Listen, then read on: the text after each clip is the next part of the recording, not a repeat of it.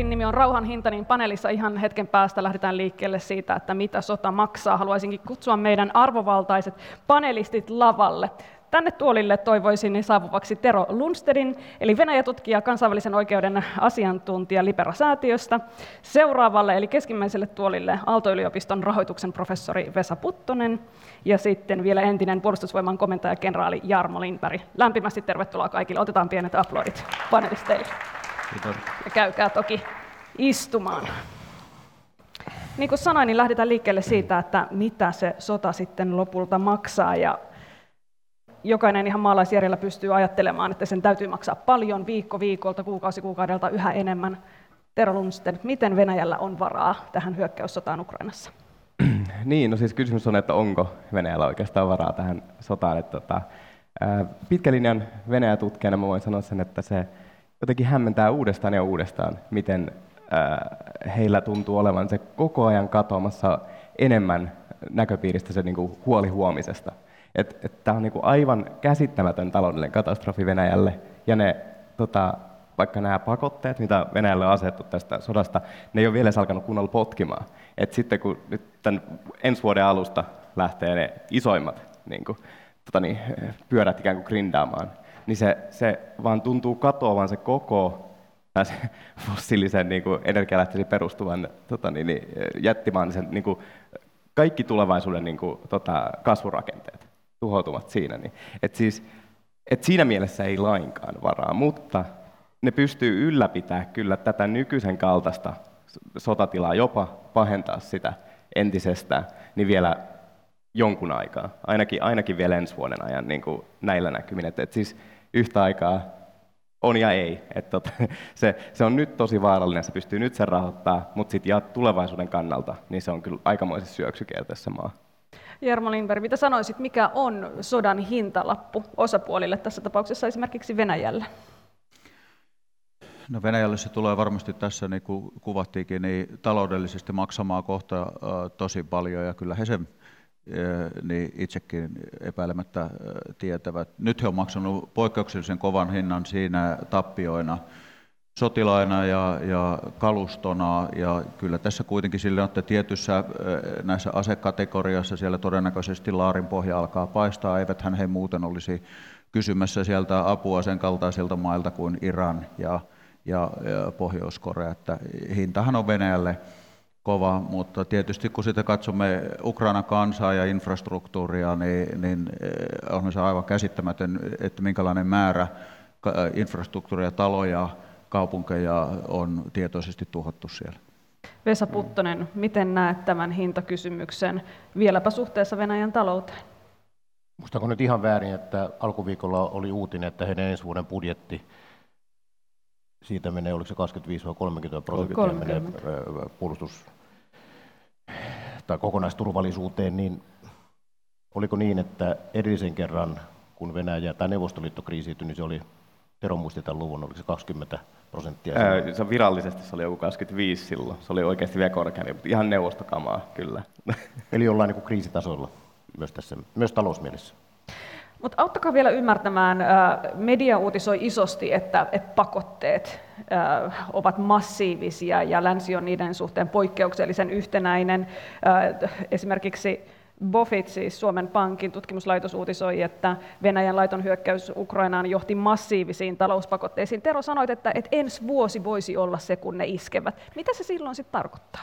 Tota, pakotteissa on yleensä sellainen harhaluulo ihmiset, ne ajattelee, niin että, että sillä, ja se on niin ymmärrettävää, että näin toivottaisiin, että rauhanomaisesti pystyisi ratkaisemaan. Mutta halutaan uskoa siihen, että pakotteja saataisiin polvilleen nopeasti se kohdemaa, ja sen takia siihen niin kuin, sotimiseen ei voisi olla ikinä mitään järkeä. Ja näin pois. Valitettavasti niin massiivista maata kuin Venäjä, niin ei ole ikinä laitettu tällä kaltaista niin pakotteiden alle. Et sillä, sillä kuitenkin sillä löytyy niin paljon niitä, tota niin, ää, sillä oli tota niin, ihan erilainen vaikka pohjakassa olemassa niin kuin säästöt, mitä vaikka silloin, kun vaikka Iranin on kohdistettu pakotteita Pohjois-Koreaa tai näin poispäin. Et siis se oli niin kuin paremmassa tilanteessa sitten kestämään myös niitä pakotteita. Ja kaiken lisäksi ne toimii tuskaisen hitaasti. Ne toimii tuskaisen hitaasti jopa näihin pikkumaihin niin kuin verrattuna. Mutta sitten sit Venäjällä on vielä ihan oma se tota, tosiaan resilienssi tässä mielessä. Mutta silti ää, nämä on todella raskaat nämä pakotteet, kun nämä lähtee ihan kunnolla kiertämään, niin ne, niin ne on kyllä ihan verrannollisia vaikka, että millaisia Iranille on asetettu. Että niin kuin pikkuhiljaa ne rupeaa kyllä sieltä syömään, ja sitten tosiaan kun ne vasta kunnolla lähtee tuossa tammikuussa, niin kyllä me ruvetaan näkemään sitten ää, ensi vuonna, kun yhtä aikaa sulla on tilanne, missä valtio yrittää niin kuin kilpavarustella itsensä kuoliaksi, niin kuin Neuvostoliitto, ja siltä katoaa tämä niin kuin rahoituspohja, niin onhan se tosi niin kuin tulenarka elementti taas. Mm.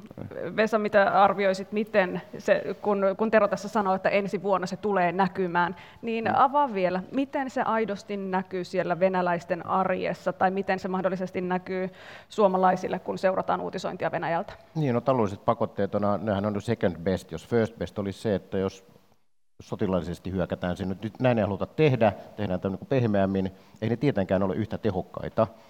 Äh, ne toimii siis tehottomammin, ja ne toimii myös tehottomammin siitä syystä, että vielähän ei ole otettu edes käyttöön niitä pakotteita, joita on sovittu kesällä. Eli tavallaan niin kuin malttia voisi toivoa, kun peräänkuulutetaan sitä, että ne vaikutukset tulisi näkymään. Kyllä ne tulee näkymään, ne tulee olemaan merkittäviä. Nyt jos sanotaan, että jos maan budjetista 30 prosenttia menee turvallisuuteen ja, ja samaan aikaan niin tulot laskee, niin tavallaan valtion talous ajautuu kriisiin, eihän sitä pääse yhtään mihinkään. Mikä on entisen komentajan näkemys puuttua Venäjän kaltaiseen jättiläisvaltioon pakotteilla? Saadaanko se polvilleen näillä? No, lyhyellä aikavälillä tässä tietysti on tilanne, että Venäjällä oli ylijäämäinen talous ja oli, oli varmuusrahastot ja sitten kun tässä kaasu- ja öljyhinta nousi, niin niin nehän siinä hetken aikaa täyttyivät normaalia nopeammalla tahdilla ja tietysti siitä tulee tämmöinen turhautunut tunne, että no pahus viekö, että et, eihän tämä nyt toimi niin kuin ajateltiin. Mutta sehän on ihan päivän selvää, että kun Eurooppa nyt täysin irtautuu Venäjän energiatuonnista, niin, ja se on vielä sitten se Venäjän tärkein tulojen ja kansainvälisen valuutan lähde, niin, niin se tulee iskemään Venäjään ja, ja se tulee pysyvästi iskemään Venäjään. Toinen on sitten tietysti nämä Venäjältä lähteneet länsimaiset yritykset, jotka pääsääntöisesti kautta linjan kaikki ovat lähteneet pois. Sitten on eri komponenttien vienti sinne Venäjälle, joka on iskenyt heidän tähän korkean teknologian tuotantoon. Siellähän jo ladoja valmistetaan uudestaan ja kohta ehkä jopa Volgiakin aletaan tehdä. Ja sitten kansalaisille se, että, että heiltä niin länsimaiset tuotteet ja tämmöinen länsimainen kaupankäyntikortit, kaikki on lähtenyt pois. Että vaikka heillä ei ole mahdollisuutta eikä halua nykytilanteessa äh, kritisoida, niin, niin takuu varmasti se tuntuu kaikissa talouksissa siellä konkreettisena. Ja sehän tästä vaan pahenee. Näinhän tässä käy. Ja Vesa Puttonen, jos katsotaan pakotekysymystä vielä vähän äh, Venäjä-Ukraina-akselia laajemmin, niin vaikutukset Eurooppaan, miten näyttää, että miten Eurooppa on sopeutunut tähän tämän vuoden tilanteeseen? No, jotain sellaista, jos hakemalla hakee jotain positiivista suomalaisesta näkökulmasta, Suomihan onneksi tämä tapahtuu nyt, eikä esimerkiksi 20 vuotta sitten. Miksi sanot näin? Sanon näin, että, että muistan parikymmentä vuotta sitten oli suuri paine suomalaisilla yrityksillä lähteä ottamaan osansa siitä demokratisoituvasta, kasvavasta Venäjästä suurista markkinoista, Pietarista, Moskovasta, muusta kasvavasta keskiluokasta. Sijoittajat vaativat ja palkitsivat yrityksiä siitä, että teki investointeja Venäjälle. Nyt onni onnettomuudessa on se, tavallaan onni onnettomuudessa, että yksi toisensa jälkeen yritykset ovat jo matkan varrella huomanneet sen markkina hyvin vaikeaksi ja osa on tullut sieltä verissä päin pois. Et jos olisi tapahtunut 20 vuotta sitten, jolloin suomalaisilla yrityksillä oli hyvin paljon toimintaa siellä ja vientiä, niin nyt tämä isku on pienempi. Et nyt tässä raportissakin Meri Osbaum viittaa siihen, että Suomen tavaraviennistä, oliko se 5,5 prosenttia, meni, meni Venäjälle. Ja, että tavallaan me, ei menetetä hirveän paljon. Totta kai me menetetään, tämäkään ei ole tässä maailmantilanteessa, niin ei tämä ole hyvä asia, mutta me kestetään tämä. Me kestetään tämä kyllä, ja niin myöskin muu Eurooppa. Totta kai Euroopan maat on hyvin erilaisessa asemassa, jos katsotaan vaikka Unkari, Itä-Euroopan maita, niin osalle maista tämä on niin kuin hyvinkin iso, ja kaikissa iso tämä liittyy energiakysymys on toinen asia, mutta Suomi kestää tämän menetyksen kyllä. Tero Lundstedt, viimeinen kysymys pakotteisiin liittyen. komissio esitti nyt yhdeksännen pakotepakettinsa sisällöstä ehdotuksen, ja, ja siellä muun muassa pakotelistalle lisättäisiin 200 yksityistä, yksityishenkilöä tai yhteisöä ja kolme pankkia. Uskotko, että pakotteiden suhteen edetään niin kuin suunniteltiin ja vaikutukset tulevat suunnitellusti, vai onko tässä joutunut, niin kuin esimerkiksi moni maallikko, pettymään niiden hitaudesta? Ammattilaisten silmin meneekö asiat niin. suunnitellulla niin. tavalla? No siis, tota, miksi ylipäätänsä tässä on ollut niin pitkä tämä viive niissä pakotteiden käyttöönotossa, niin ongelma on se, kun Eurooppa vaan oli niin uskomattoman sitoutunut siihen venäläiseen energiaan valitettavasti. Ja siinä jouduttiin antaa niin kuin ihan loputtomista niin kuin siirtymäaikaa, ja sen takia kesäpakotteet tulee voimaan niin kuin tammikuussa. Et siinä ei vaan ollut muuta keinoa, se on ollut ihan todella niin kuin lyhytnäköistä politiikkaa, mutta siihen, silloin uskottiin nimenomaan siihen, että se keskinäisriippuvuuden kautta ää, tota, niin saadaan se Venäjä tuotua niin kuin lähemmäksi demokraattisia arvoja ja näin poispäin. Et kyllä se kaupan kautta se oli se Saksan tie niin kuin tässä, mikä nyt on, niin kuin koetaan, että on aika kuljettu loppuun. Mm. Tota, tuo yhdeksän pakotepaketti, niin käsittääkseni se on vaan nyt niin kuin enemmänkin, että että tässä venataan, että se rupeaa ne kahdeksan aikaisempaa grindaa sitä Venäjän nurin. Tässä on nyt enemmänkin sitä, että se on niin kuin tavallaan tämä on pakotteita, nimenomaan jotain niin kuin yksityishenkilöihin kohdistetaan, että siellä niin kuin, nyt pusketaan sitä painetta niin kuin just sinne eliittipuolelle sitten näiden kautta. Ja sitten signaalivaikutus. Signaalivaikutus idea on siis se, että yhdeksäs paketti ennen kymmenettä ja näin poispäin, että näitä vaan tulee ja tulee ja tulee, kunnes tämä laitohyökkäys päättyy ennemmin tai myöhemmin. Et sille, mutta et mikään niinku game changer tai niinku yhdeksäs pakotepaketti varsinaisesti ei ole. Et, et aikaisemmista on enemmän vaikutusta. Ja sitten jos puhutaan siitä, että minkälainen työkalu demokratia on rauhan takaajana, niin demokraattisen rauhan teoriahan perustuu siihen, että demokratiat eivät koskaan sodi keskenään ja demokraattisten maiden on ylipäätään vaikeampaa lähteä sotimaan. Yhtälön seurauksena johtopäätös on, että mitä demokraattisempi maailma, sitä rauhanomaisempi se myös on. Tero, jatka vielä sen verran, että vapaus valita. Miksi tämä valinnanvapaus on mielestäsi niin tärkeä arvo esimerkiksi Suomen kaltaiselle yhteiskunnalle, jotta rauha säilyy? Tota, niin, niin siis koko Ukrainan sotahan periaatteessa alkaa loppupeleissä. Niin kyse on vain valinnanvapaudesta. Eli niin lyhyesti Venäjä yrittää kilpailla lännen kanssa, mutta se häviää melkein kaikilla osa-alueilla. Se haluaisi olla semmoinen yksi tämmöinen napa maailmassa, minkä ympärillä sitten tota niin, niin, siihen integroitu sit läheiset valtiot.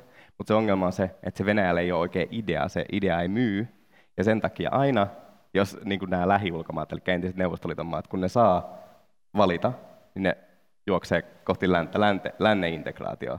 Ja tämän takia niin just nimenomaan, se oli melkein tasan vuosi sitten, oli se, kun tota niin, niin, Venäjä toisen julkisen heidän ehdotuksensa niin kuin, tota niin, Natolle näistä turvatakuista.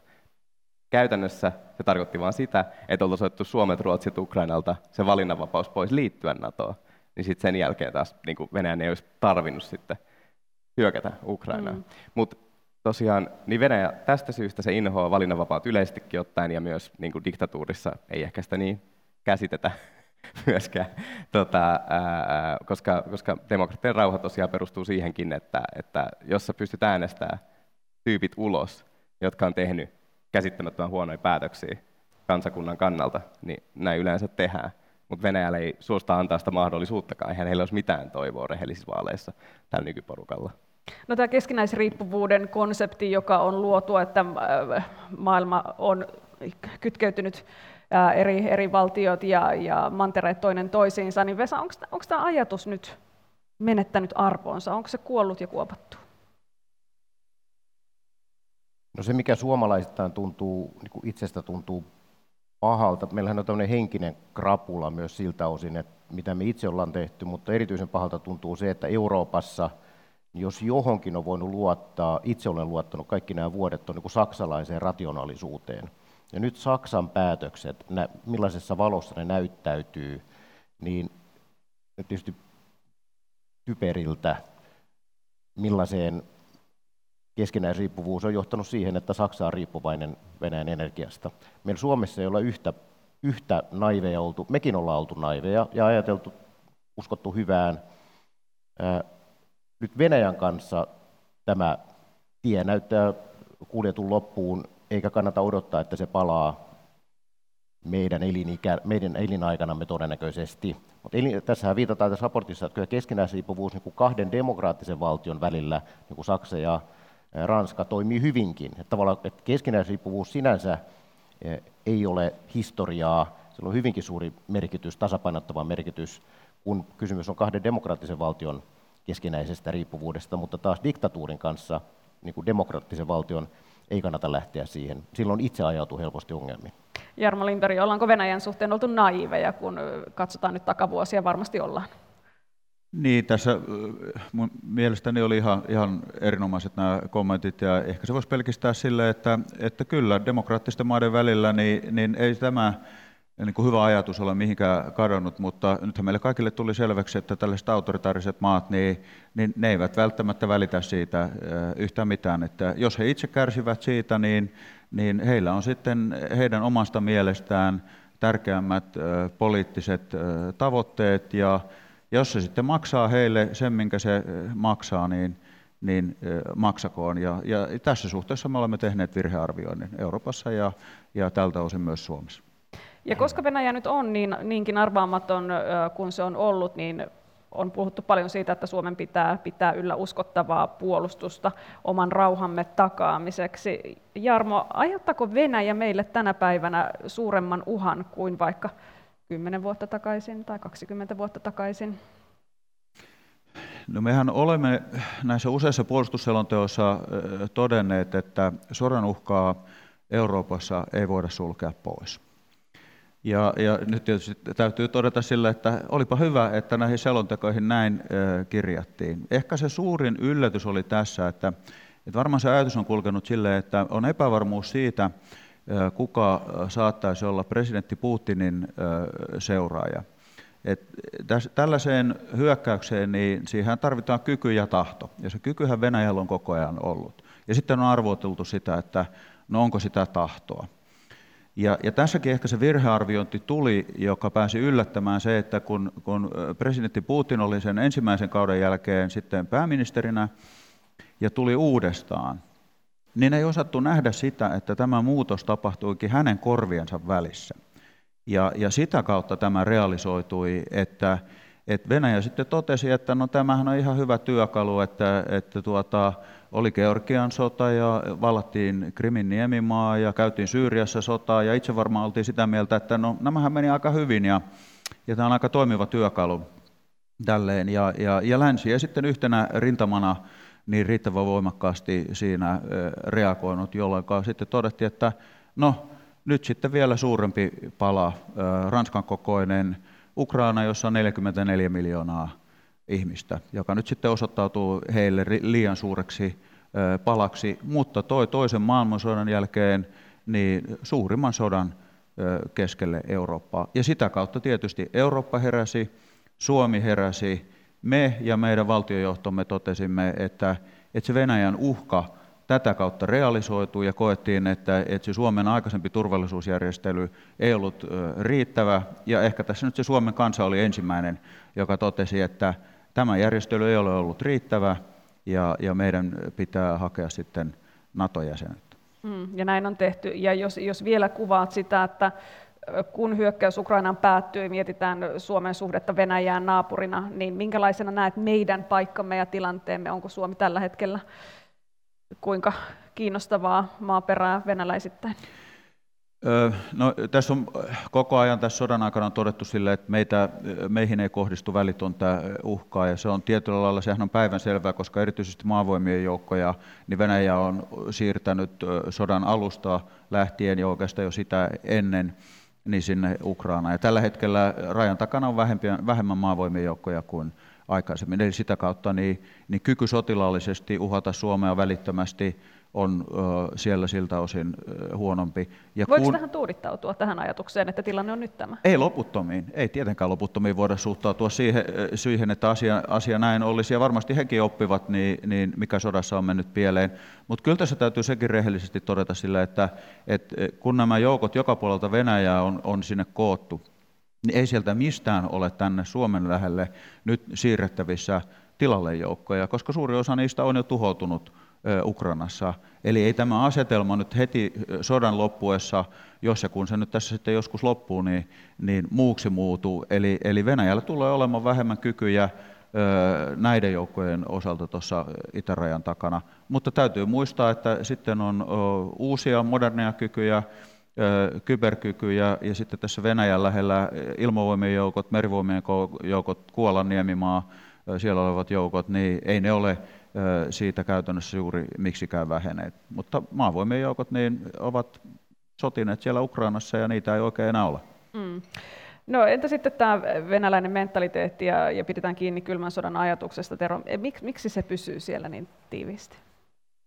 Äh, tota, no, lyhyesti, koska se koko nykyjohto on niin, kuin niin kylmän sodan keitossa keittyneitä tyyppejä. He, heidän on vaikea muuttua, siellä on to, tosi niin kuin vanhaa ukkoutuu se, se, se koko johtoporas, siellä ei ole tietoakaan mistään uudesta sukupolvesta.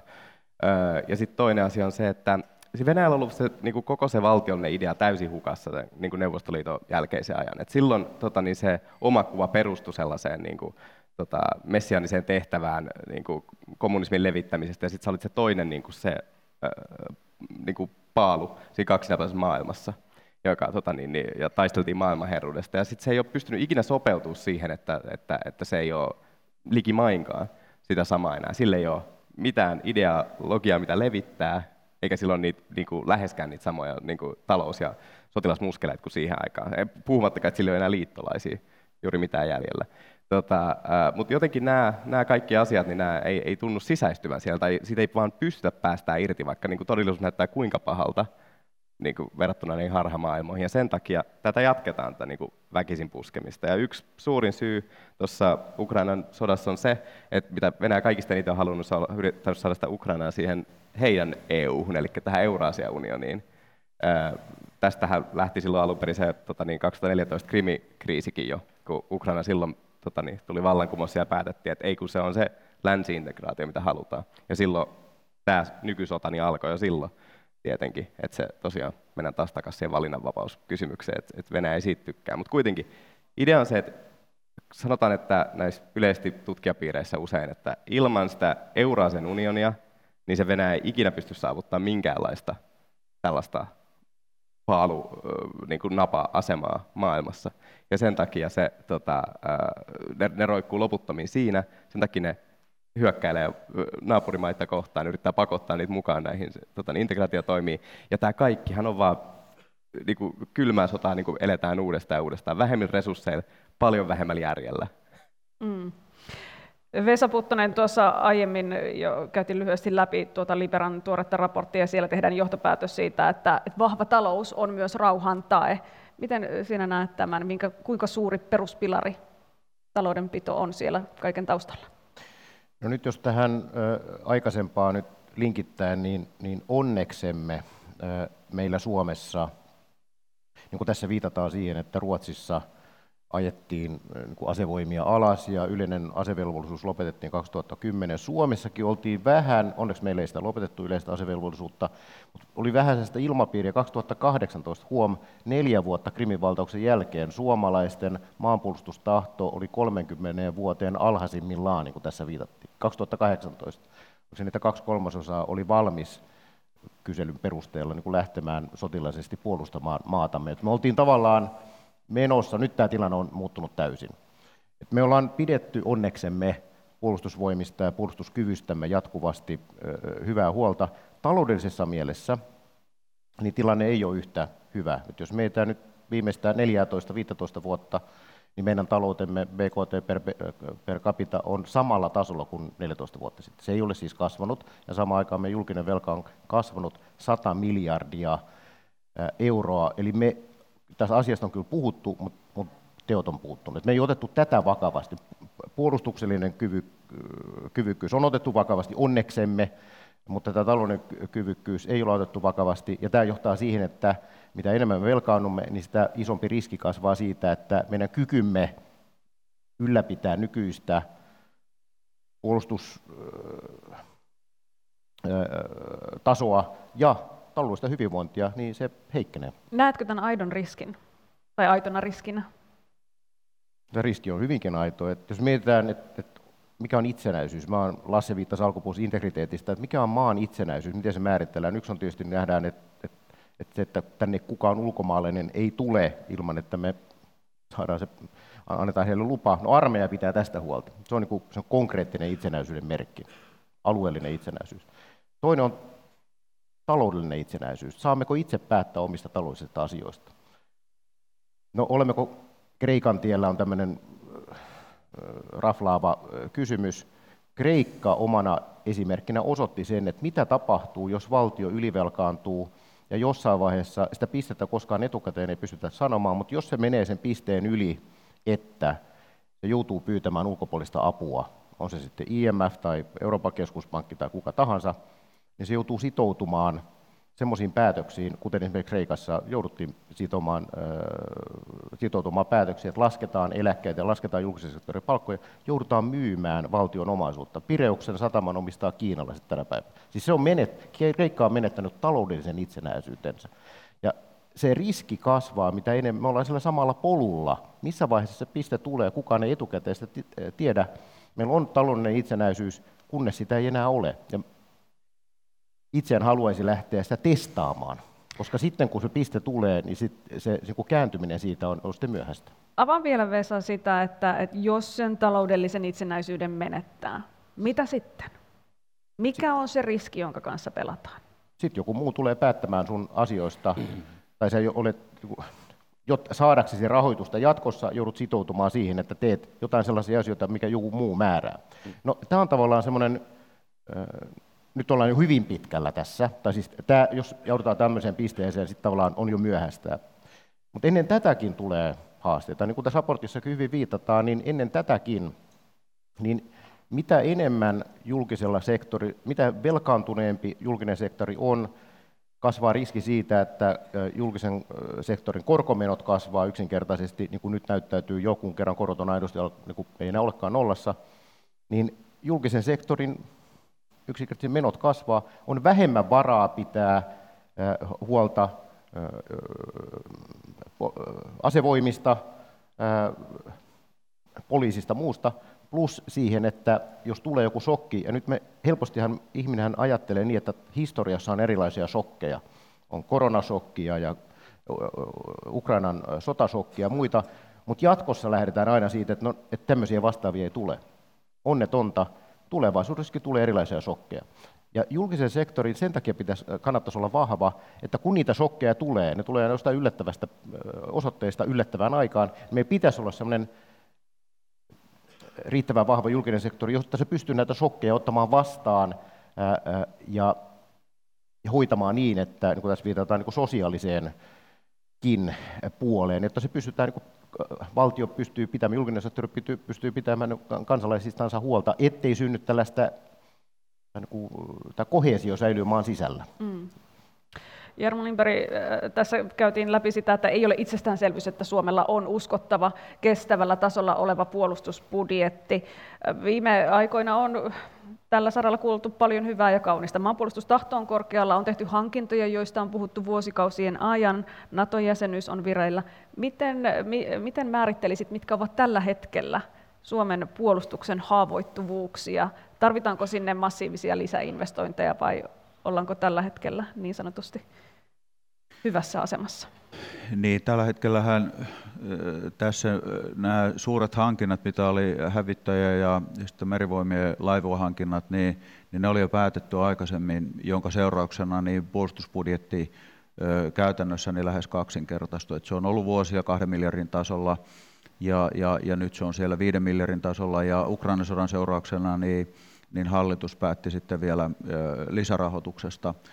Tässä voisi sanoa sille, että, että nämä pitkän vuosikymmenen mittaiset hankinnat, missä on hankittu milloin käytettyä kalustoa Euroopasta ja milloin uutta, niin ne on nyt osoittautuneet sillä lailla järkeviksi valmistautumiseksi, että kun Ukraina teki kaikille selväksi, että pitää olla aseita ja ammuksia, niin puolustusvoimilla oli sitten jo hankkeita ja hankintaohjelmia valmiina, joissa nyt nopeasti on sitten pystytty lisää hommaamaan ammuksia, ohjuksia ja, ja, ja tämän kaltaista turvallisuutta hyvinkin nopeasti tuottavaa kykyä, mutta niitä ei olisi kyetty tässä tekemään näitä nopeita hankintoja, jos olisi ollut näitä pitkäaikaisia hankintaohjelmia, jotka on tuottanut ikään kuin ne lavetit, millä niitä voidaan käyttää ja koulutuksen ja ihmiset ja huollon ja kaikki näin. Eli tämä on tavallaan ollut semmoinen pitkäaikainen järkevä sijoitus siihen kykyyn. Ja tietysti ihmiset, että niitä ihmisiä on. Suomella on kuten tässä todettiin, niin on iso reservi. Meillähän on siis reservi suurempi kuin kaikilla muilla Pohjoismailla yhteensä. Mm. Et, et, tota, siinä voi sanoa, että olemme olleet siinä mielessä konservatiivisia, luojan kiitos.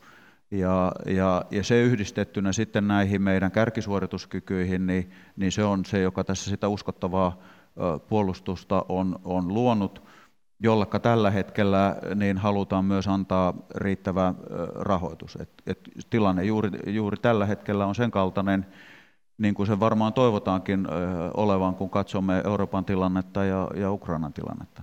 Eli jos vielä yksinkertaisemmin, tarvitseeko puolustusvoimat vielä lisää määrärahoja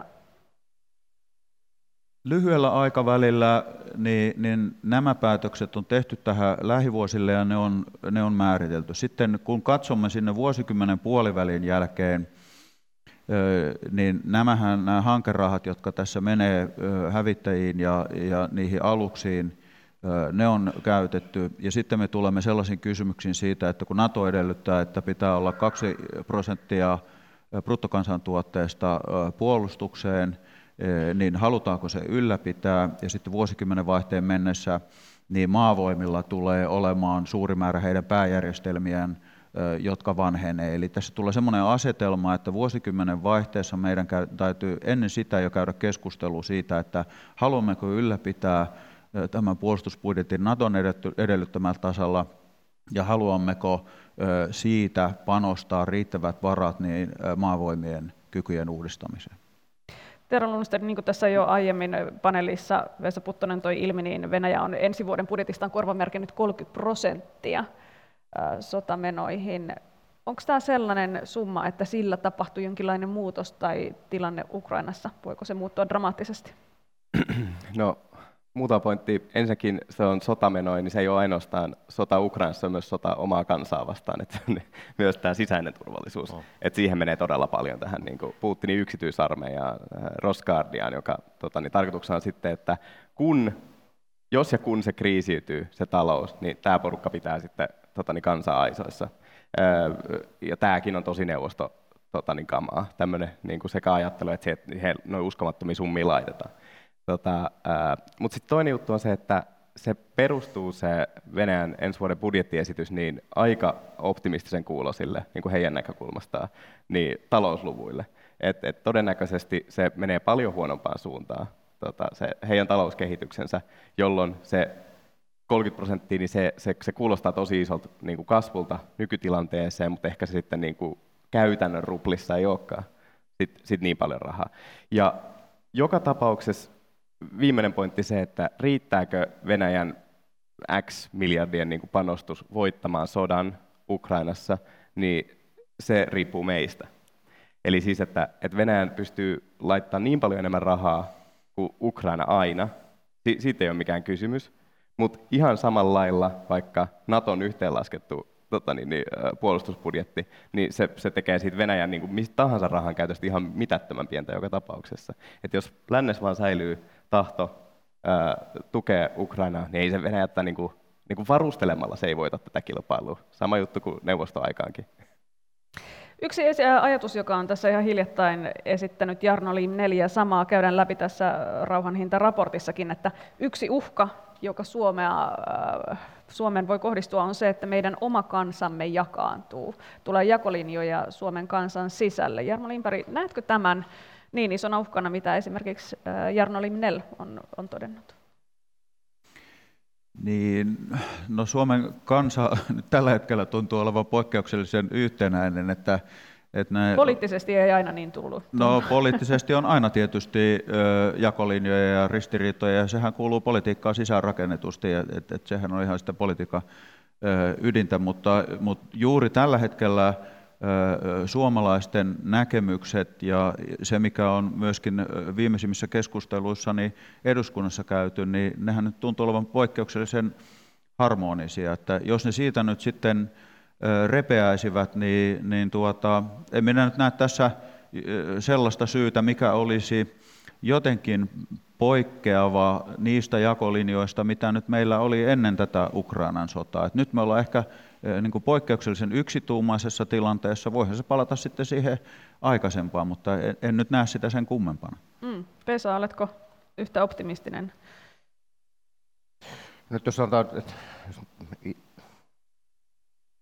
yleinen määritelmä. Mä määrittelen niin, että on tämä puolustuspoliittinen itsenäisyys ja talouspoliittinen itsenäisyys. Niin puolustuspoliittinen itsenäisyys tuntuu siltä, että on historiallisen niin yht, yht, yht, yhtenäväisiä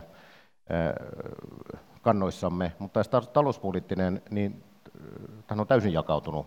Että tavallaan osa, puhutaan siitä, että, että osa asiantuntijoistakin levittää velkapelkoa, siis peloittelee tällä velalla.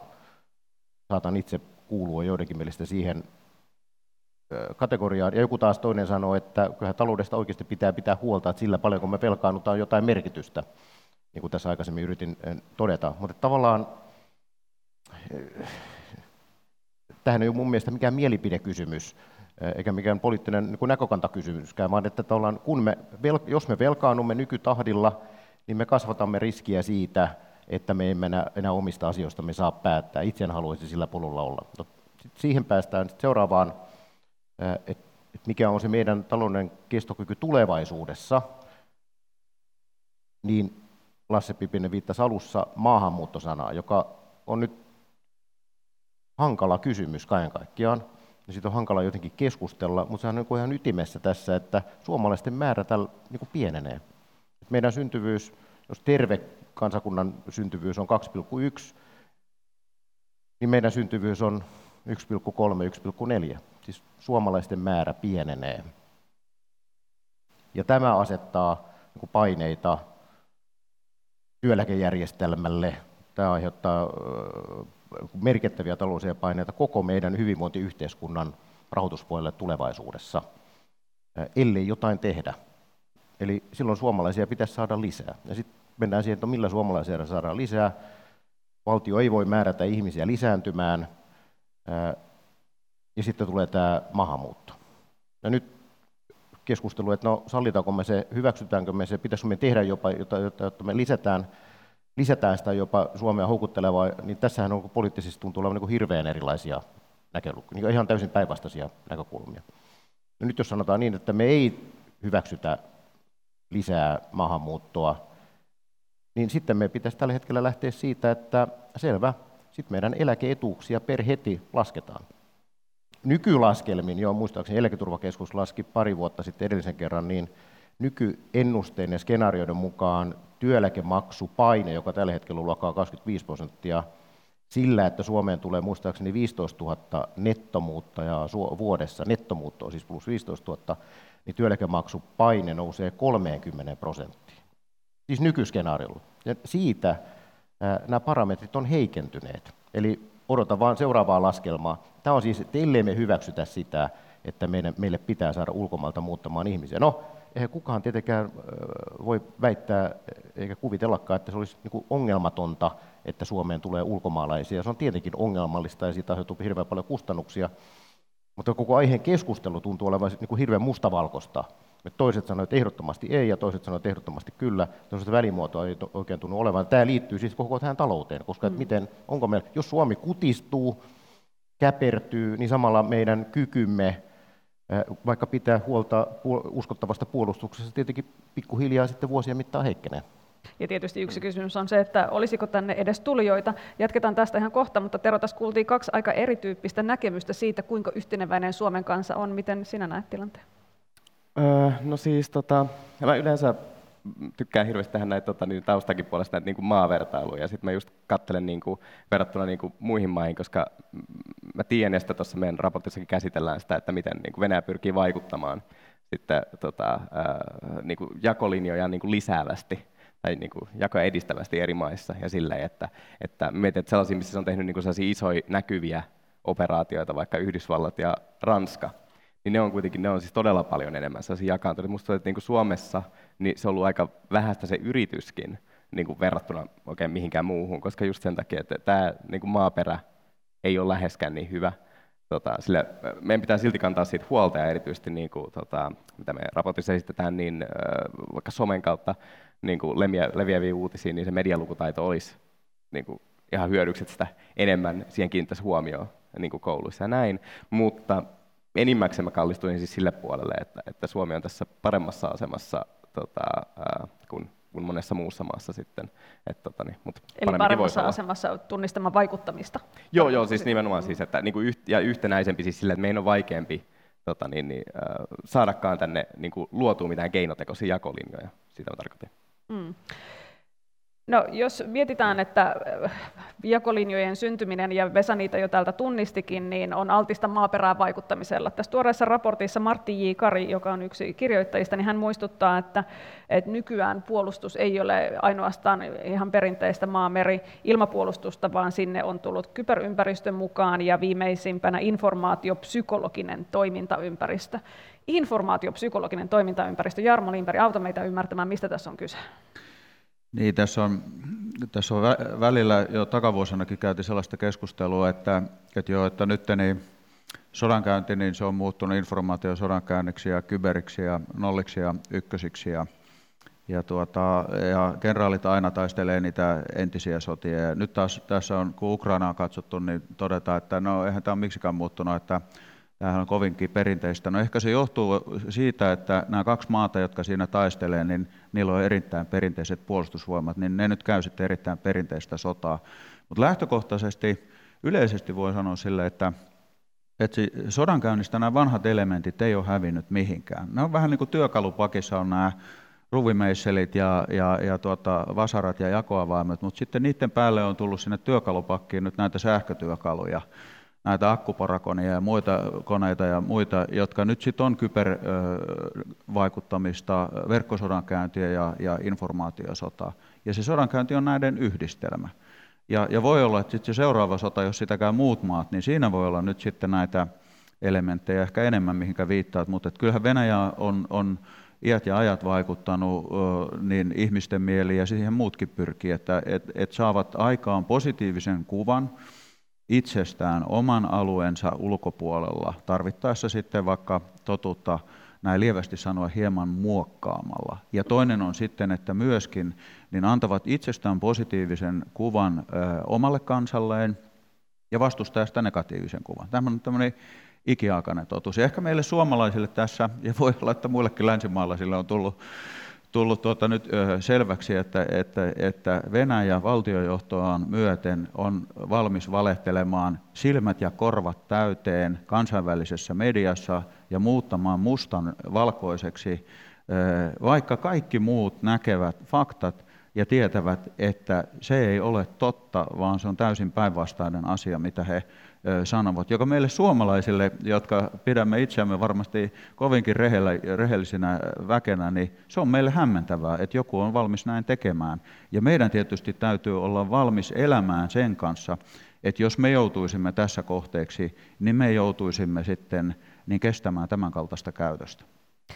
Jos vielä mietitään arkea, että vaikuttaminen lisääntyisi, Venäjän vaikuttaminen Suomen kansaa kohtaan, niin Perinteinen sodankäynti käydään sotilaiden välillä, mutta vaikuttamisen kohteeksi voi joutua kuka tahansa kansalainen. Onko tässä jonkinlainen haavoittuvuus meillä? Pitääkö tähän pureutua? Siis meidän pitää ensinnäkin varautua siihen, että ilman muuta se lisäytyisi, jos me olisimme se ensisijainen kohde. Näinhän se on Ukrainassakin käynyt. Ja nyt heillä on kiire Ukrainan kanssa, niin, niin ehkä heillä nyt ei ollut sitten tällä hetkellä niin paljon muualla niin, niin niitä resursseja suunnattavaksi, mutta, mutta ilman muutahan näin se asia olisi. No suomalainen yhteiskunta niin on, on sillä lailla ehkä kestävämpi kuin joku muu, kun meillä on hyvä koulutustaso, meillä on paljon kielitaitoista väkeä, ja, ja tuota, meillä e, ei ole sen kaltaisia asetelmia kuin esimerkiksi Baltian maissa, jo, jossa on, on tuota, eri puolilla maata niin, niin on ollut historiallisena seurauksena niin venäläisvähemmistöjä, siellä on venäläisiä TV-kanavia ja siellä on ikään kuin niitä työkaluja jonka kautta voi vaikuttaa eri lailla kuin Suomessa. Et, et tässä suhteessa Suomi varmaan, jos katsoo venäläisperspektiivistä, niin, niin on vähän haasteellisempi kohde. Vesa Puttonen kävi tuossa läpi vähän Suomen talouden madon lukujakin niin sanotusti, kun puhutaan tätä väestörakennetta ja, ja meillä olevia ongelmia, siellä olevia syviä jakolinjoja, niin mikä lääkkeeksi? No, ensinnäkin niin Suomessahan on, niin kuin jo Jarmo viittasi, niin mehän ollaan, ollaan tavattoman onnekkaita niin kuin suhteessa moneen muuhun maahan – niin meillä on moni asia tavattoman kyllä hyvinkin. Että tavallaan sen sijaan, että ripotellaan tuhkaa päällemme ja, ja synkistellään, niin meillä on kyllä monia asioita hyvin ja tavallaan niiden, että meillä on jotain, jonka varaan kyllä rakentaa. Että meillähän on oikeasti, kunhan me vaan muistetaan, osata arvot, arvot, arvostaa sitä. Tässä raportissa lopussa viitataan pääomamarkkinoihin, jotka on ehkä enemmän sitten niin kuin omaa alaa. Hyvä muistutus siitä toisin kuin tässä ehkä raportissa on vähän eri mieltä tässä, tässä lopussa esitystä siitä, mitä kaikkia pitäisi tehdä. Meillä on itse asiassa niin hyvinkin toimivat niin pääomasijoitusmarkkinat, alkuvaiheen yritykset saa hyvin rahoitusta ja suomalaiset yritykset ovat kansainvälistyneet niin kuin mittavasti, jos otetaan vähän pidempää perspektiiviä 10, 20, 30 vuotta sitten, niin meillä on ihan hyvä pohja kyllä. Meillä on hyviä, me, nuoriso, itse näistä työssä, niin, niin, niin on ihan toisella tasolla kuin mitä vaikka oli itse 30 vuotta sitten opiskellut. On niin kouluttautunutta esiintymistaitoista niin kansainvälistynyttä alun perin niin kuin, niin kuin, sisäsyntyisesti. Että meillä on hyvä pohja, kunhan me vaan osataan tehdä oikeita asioita, eikä sössitä tätä kuvia. Että meillä on ihan hyvät pohjat kyllä niin kuin Suomella myöskin pärjätä. Eli ei olla vielä, vielä täysin menetetty toivoa. Nyt kysymys loppuu vielä kaikille. Jos puhutaan rauhasta meillä Suomessa ja, ja sen takeista, niin mihin asiaan toivoisitte tämän päivän Suomessa muutosta? Joko rahallista panostusta tai sitten muunlaista muutosta? Vesa voi vielä jatkaa. Me, me antaa muiden aloittaa ensiksi. Mennä. Tero, ole hyvä. Öö, siis eli tota, mi- mihin pitäisi panostaa, mm. että taataan rauha? Kyllä. No jaa, tota, tuossa jonkun verran meillä näitä, näitä ideoita onkin, että tota, me nähdään, että no ihan aluksi ne pidäkkeet täytyy olla siinä kunnossa. Tota, niin, niin, Venäjällä on tiettyä sellaista sen, jopa sen ennalta arvaamattomuudessa tiettyä niin kuin, kaavaa olemassa siellä, että esimerkiksi niin kuin NATO-maita vastaan se ikinä pysty hyökkäämään. Kunhan me saadaan niin kuin se maaliin, se, se projekti, mikä on valitettavasti, se vaikuttaa olevan hyvin rajatussa määrin suomalaisten päättäjien käsissä, mutta joka tapauksessa tätä odotellessa, niin se on, se on tärkeä palanen. Ja sitten Suomen pitää myös ottaa niin kuin aktiivista roolia sit siellä Natossa, että me ei tultu mitenkään niin kuin, vaan vapaamatkustajiksi, vaan tota, niin, jos sitä kuuluisaa tota, niin, niin, ää, erityistä Venäjätietoisuutta löytyy Suomelta, mistä ollaan joskus väitetty, niin, niin NATO on semmoinen kiinnostaisi hyvinkin paljon. Tota, tietenkin se, että, että, että puolustusvoimat on äh, ainoastaan tota, äh, ainoa sotaskenaario, mikä heillä on kuitenkin käsittääkseni ollut, ollut se tota, niin, niin, keltainen valtio, joka hyökkää, niin, niin tota, sekin voi olla hyödyllistä varmaan Natolle tota, äh, päästä niin kuin näihin operatiivisiin suunnitelmiin käsiksi sitten ja näin. Mutta tota, Liberan kanta nyt silleen, niin kuin yleisestikin ottaen on, että, että, niin kuin, että tästä koko raportin idea tämä, että talouden ja puolustuskyvyn suhde, että siitä taloudesta on pidettävä kiinni ja tota, 15 vuoden nolla kasvu, niin, kyllähän, niin kuin, jossain kohtaa se tulee se päävetävän käteen, että, että, että ei olla Kreikan pisteessä, mutta ollaan tiellä. Ja tota, niin, niin, tuskinpa sitä ikinä suostaisi päästä tää siihen tilanteeseen, mihin Kreikka joutuu, että esimerkiksi siellä tosiaan sulla kansainväliset rahoitusmarkkinat tai tota, niin, tämä Troikka, niin kirjoitti käytännössä heille useita pitkiä pätkiä heidän hallitusohjelmasta. Sitten oli vasemmistolainen pääministeri, oli, että en mä, en mä rupea tällaista allekirjoittaa. Sitten käytiin vähän suljettujen ovien takana keskustelu, hänelle kerrottiin, mitä se tarkoittaa, jos hän ei sitä allekirjoita. Ja hän allekirjoitti sitten kaiken. Niin tässä on niin kuin hyvin sellainen merkki, että ei tarvittu asevoimia, vaan itsenäisyys meni niin kuin täysin. Ihan se nyt ihan selvää, että jos toinen päättää sun puolesta tällaista asioista. Mutta niin, jos ei Suomi halua sinne pisteeseen joutua, niin pitää alkaa tota, asioiden raskaasti muuttua tässä, niin kuin on pakko saada tätä kasvua aikaiseksi. Ja, sitten tämä, tota, niin, niin, ja se ei meidän mielestä myöskään onnistu ilman työperäisen maahanmuuton merkittävää lisäystä. Siinä tuli koko joukko keinoja, joilla Suomi pidetään rauhan tiellä. Jarmo Limpäri. No tästä on helppo jatkaa sillä, että, että, että äh, taloudellinen turvallisuus ensin, että, että, että meillä on siinä nyt äh, haasteita, jotka tässä hyvin tiedetään, Venäjän, Ukrainan tämän energiakriisin seurauksena, inflaatio, korkeat energian hinnat ja korkeat korot, eli taloudellinen turvallisuus. Taloudellinen turvallisuus mahdollistaa sitten nämä kaksi muuta. Sisäinen turvallisuus, joka sekin on meille tärkeää, että, että Suomi on, on, on turvallinen maa meille suomalaisille itse täällä asua. Ja sitten tämä, mitä on paljon tässä keskusteltu, ulkoinen turvallisuus ja, ja sen resurssointi. Eli, eli se lähtee sieltä taloudellisesta turvallisuudesta, joka sitten mahdollistaa nämä kaksi turvallisuutta. Että jospa se nyt kiteyttäisi vaikka tälle, että turvallisuus, turvallisuus, turvallisuus.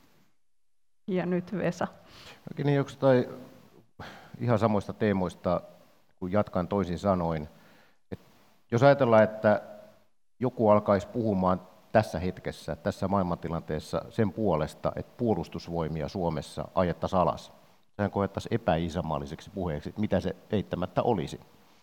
Mutta samalla tavalla mun, pitäisi, mun mielestä pitäisi niinku tiedostaa se, että, että sellaiset puheet, että meidän ei tarvitsisi olla niin huolissaan tästä julkisen sektorin niin heikentyneestä tilasta taloudellisessa mielessä, niin ne puheet on mun mielestä samalla tavalla epäisämaallisia koska ne kasvattaa sitä riskiä, että jossain vaiheessa me emme enää taloudellisessa mielessä saa päättää omista asioista. Samalla tavalla on epäisämaallista puhetta, ja niihin pitää suhtautua mun mielestä niin hyvin vakavasti. Vahva puheenvuoro loppuun. Jarmo Limperi, Vesa Puttonen, Tero lämmin kiitos. Kiitos. kiitos. kiitos.